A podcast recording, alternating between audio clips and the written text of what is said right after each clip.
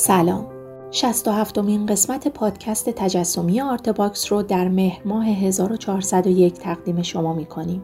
آرتباکس پروژه‌ایه که اطلاعات جامعی درباره زندگی بزرگان فرهنگ و هنر و ادب معاصر ایران به صورت رایگان در اختیار علاقمندان قرار میده. شما می‌تونید با گوش دادن به پادکست های آرته با زندگی این بزرگان از زبان خودشون آشنا بشین. اگه دوست داشتید بعد از شنیدن این پادکست به سایت آرتباکس سری بزنید تا آثار هنری، عکسای این هنرمند، گفتگوی تصویری و صدای کامل مصاحبه رو هم به صورت رایگان ببینید و بشنوید. پروژه آرته صرفا با اتکا به های مالی علاقمندان فرهنگ و هنر پیش میره. اگر مایل هستید در ثبت تاریخ معاصر فرهنگ و هنر ایران سهیم باشید، می‌تونید با های مالی ما رو یاری کنید.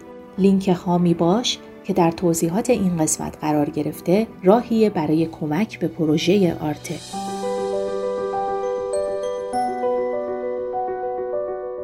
قسمت اول از صحبت‌های بهرام دبیری که درباره زندگی نامه و دوره های کاریش هست رو با هم میشنویم.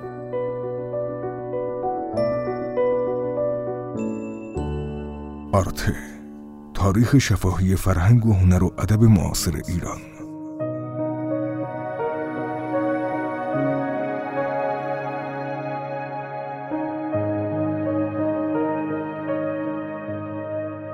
مادر من دختر اول یکی از زمیندارهای بزرگ فارس بود و خانواده با فرهنگی بودن آنچنان که پدر مادرم ناچارش کرده بود که در کودکی چندین بار بوستان و گلستان و سعدی و فلان حافظ و اینا رو رونویسی کنه. خط بسیار خوشی داشت.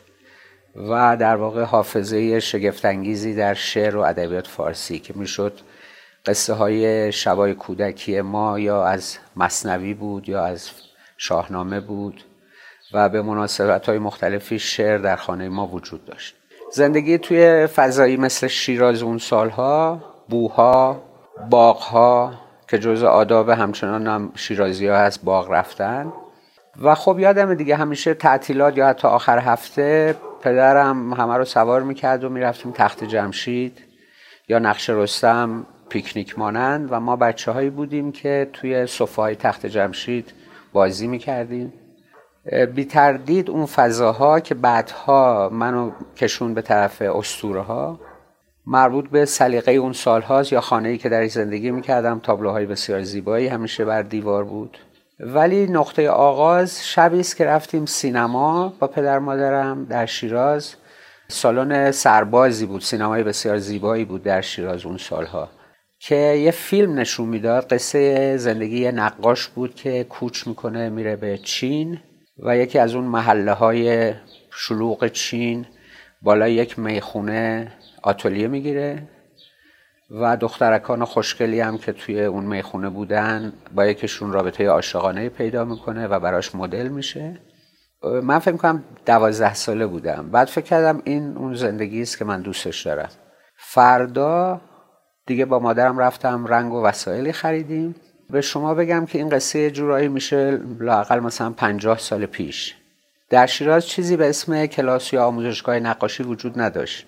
یک دوباری پیش پسر دایی رفتم و کپی می‌کرد نقاشی های روسی و منظره ها رو. خیلی هم چیره دست بود ولی پیدا بود این اون چیزی نیست که من می‌خوام. و در نتیجه میشه گفت که من نقاشی رو برای خودم کشف کردم. کار می‌کردم بومای غلط میساختم و به تدریج همچنان طراحی و اینا ادامه داشت تا اینکه کوچ کردیم تهرون و من رفتم دانشکده هنر زیبای دانشگاه تهران. در واقع میشه گفت از اون سالها دوره حرفه‌ای کارای من شروع شد.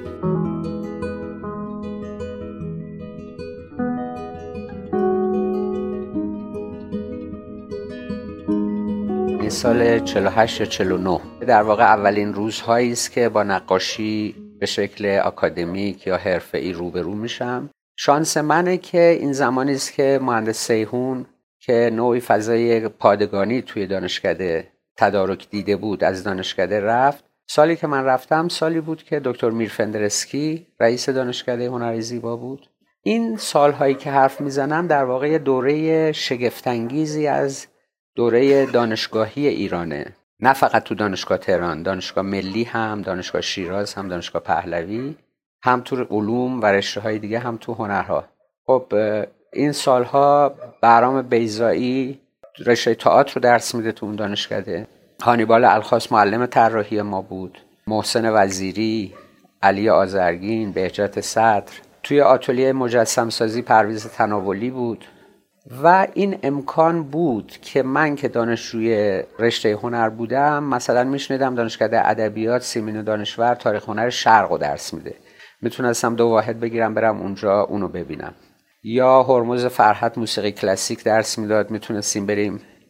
یک ارتباطی بود بین همه رشته ها که امکان پرسه زدن و آموختن از همش وجود داشت.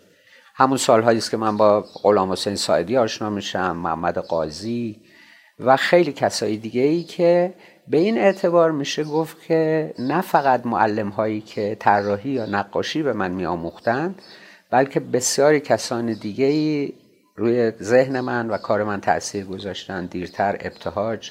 دکتر خسرو خسروی جامعه شناس که اون منو سوق داد به طرف خوندن یشت ها متون کلاسیک ایران و اسطوره ها و غیره.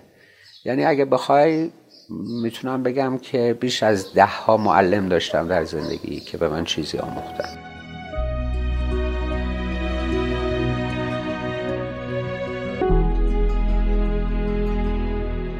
فضای درک مدرن توی نقاشی از به یک معنا از 1320 یا حتی قبلتر وجود داشت در فضای آموزشی دانشکده هنر زیبا فضای درک مدرن بود.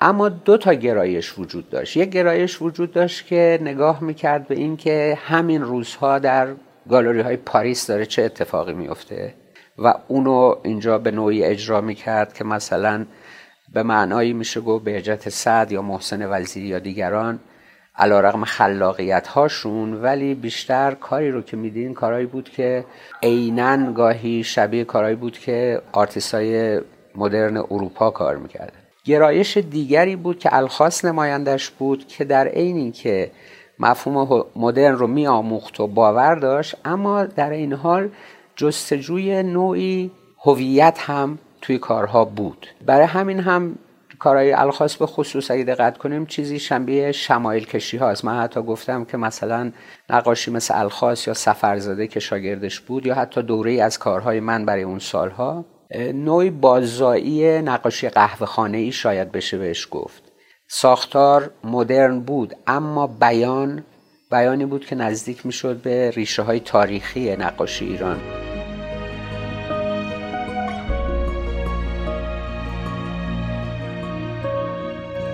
دو گرایش وجود داشت و جنگی هم وجود داشت در این حال. یعنی خیلی فضا آرام نبود میان این دو جنگ بین مثلا فرض کن الخاص یا محسن وزیری یا دیگران. اما خب همه اونا چیزهایی داشتن که بیاموزن. اصرار مهم الخاص یا به نظر من اگر که بگم تاثیر بنیادی که تو اون سالها داشت اصرار روی طراحی اندام انسان بود. چیزی که در تاریخ قبل از این که دانشکده هنری زیبا برای سالهای درازی وجود داشت طراحی یا از روی اندام ونوس گچی یونانی و رومی بود یا سر اسب و از این قبیل. اینکه اندام زنده انسان بیاد وایسه و طراحی های تند و در زمان کوتاه انجام بشه این اتفاق نوعی بود که تو اون دوران و توسط الخاص اتفاق افتاد.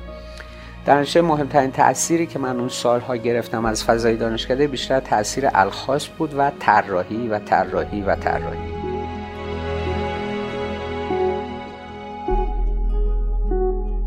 خب اگر اون دوره اول رو که گفتم خودسرانه نقاشی می‌کردم رو اصولا به حساب نیاریم که به حساب نیاوردنی هم هست به یک معنا هرچند که مهم بود.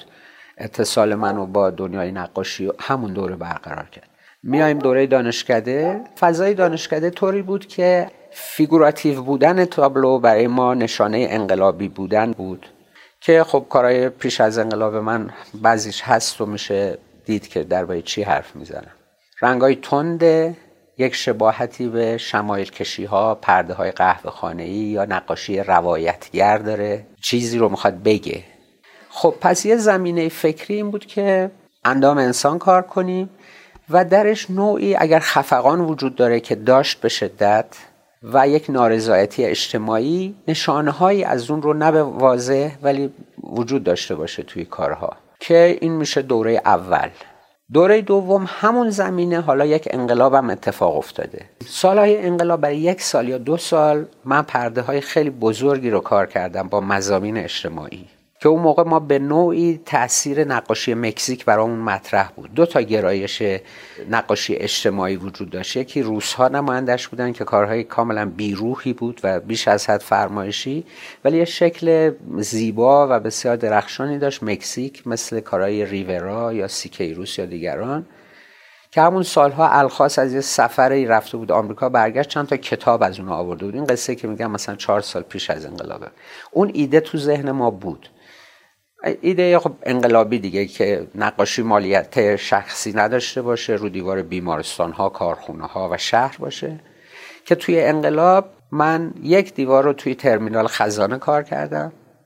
یک دیوارم اون و روبروی من مروچه سفرزاده کار کرد.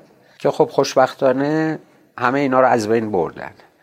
حالا در به در دنبالی عکس ازش هستن برای اینکه دوره مهمی بود. ولی هیچ کدوم وجود نداره دیگه.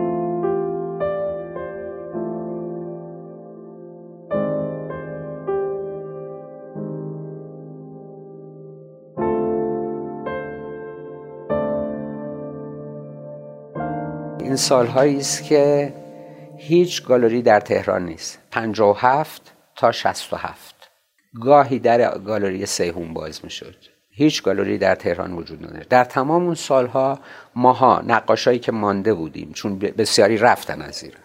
هر سال نمایشگاه داشتیم. توی پارکینگ تو آتلیه‌مون توی یک ساختمون متروکه یه جایی. هر سال نمایشگاهی میذاشتیم و کار از ما خریده می‌شد و باش زندگی می‌کردیم. من هرگز از هیچ راهی جز از راه نقاشیم پولی در نیاوردم. و بعد از اون سال بگو سال میشه 61 اون موقع های که دیگه اون مسئله برای من کاملا ارزشش رو از دست داد.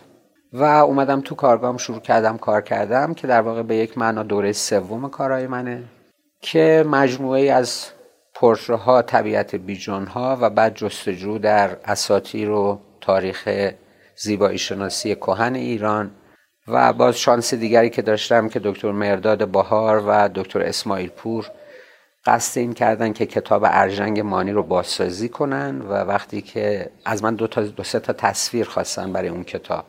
که من خب این نام مهم رو شاید از همون 13 14 سالگی شنیده بودم.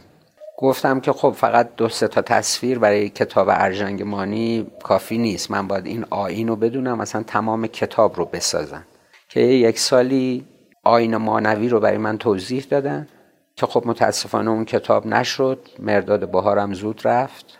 و از سال 61 62 دیگه اون تجربه های متعددی که توی نقاشی مدرن توی نگاه به هنر جهان به اسطوره ها به هر تجربه ای رو که برای من جذاب بود توی کارا هست تا امروز.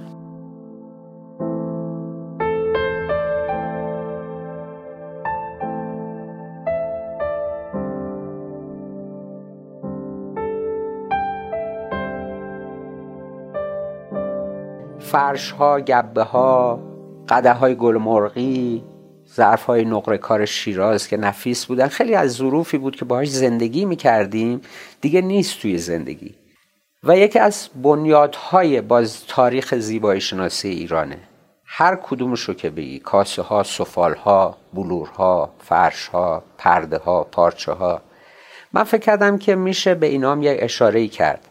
اولین کاری رو که شروع کردم نمدها بود که نمد رو از لورستان آوردم و طرحهایی رو که خودم داشتم با همون تکنیک نمد اجرا کردم. انقدرم این کار برای بهمن محسس وقتی اومد ایران دید جذاب شد که یکی از دلایلی که گفت اصلا من می‌خوام بعد از چل سال برگردم ایران که بریم نمد مالی سفرم رفتیم که بهمنم پنج تا نمد کار کرد. ولی رسید به اینکه نمد از فرش ابریشم کاشان قیمتش رفت بالاتر. و شد پوز و افتخار خونه پولدارا. نمدی که تا دیروز کسی حاضر نبود بهش نگاه همینطوری چیزی که در واقع پیشنهاد کردم در دوازده سال پیش خودم وقت درگیری باش نداشتم به روزبه پسرم که تو می‌تونی از طراحی های من استفاده کنی از دفترچه های طراحی من و انتخاب کنی روی ظروف سرامیک بالا آب کار بشه 100 تا ادیشن. و وقتی هم که تموم شد دیگه هرگز تکرار نمیشه. که این در دوازده ساله که داره این ظرف ها ساخته میشه سرامیک ها این اواخر روی بلورها داره. اون طراحی های من تراش می‌خوره. جام ها هست تونگ ها هست لیوان ها هست و این حرفا بعد یه دوره کارهای فلزی شمدونایی ساختم باز با طراحی های خودم. یعنی هنرهای کاربردی که تو زندگی مردم مصرف میشه خیلی نکته مهمیه برای اینکه فقط سلیقه ای نیست که روی دیواره. سلیقه ای است که باهاش روزمره زندگی می‌کنیم.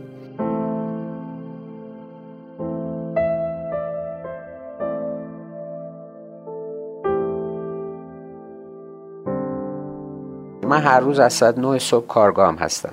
ممکنه یه روز کار بشه ممکنه یه روز تا زور دو تا یا سه تا کار کرده باشم ممکنه یک ماه باشه هیچ کاری نکرده باشم. این در اختیار من نیست. و وقتی که بوم رو می‌ذارم جلوم هیچ ایده ای ندارم که چه اتفاقی خواهد افتاد. برای همین وقتی یه کارم رو تموم شده رو می‌بینم مثل شما می‌پرسم چرا این رنگ؟ چرا این شکل؟ از کجا آمده؟ هیچ وقت نمی‌تونی بدونی. این همون چیزی است که فاصله بین سالهای انقلاب یا بعد که سال می‌کنی حرف می‌زنی اون موقع تو از قبل قرار داشتی که آقا من می‌خوام اینها رو این اشخاص رو بکشم.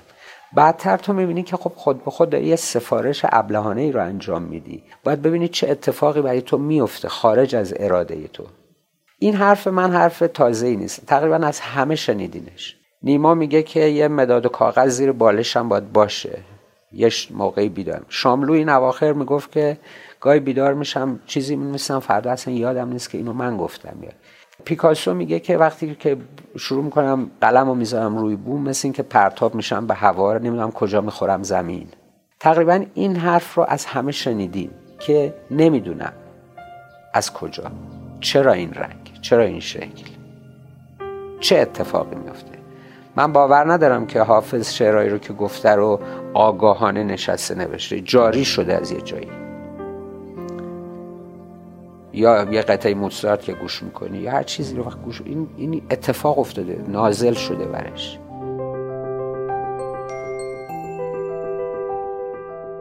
خیلی ممنون که وقت گذاشتید و پادکست ما رو شنیدید. در قسمت بعد بهرام دبیری درباره ویژگی آثارش برامون صحبت می‌کنه. امیدوارم که قسمت بعدی رو هم دنبال کنید.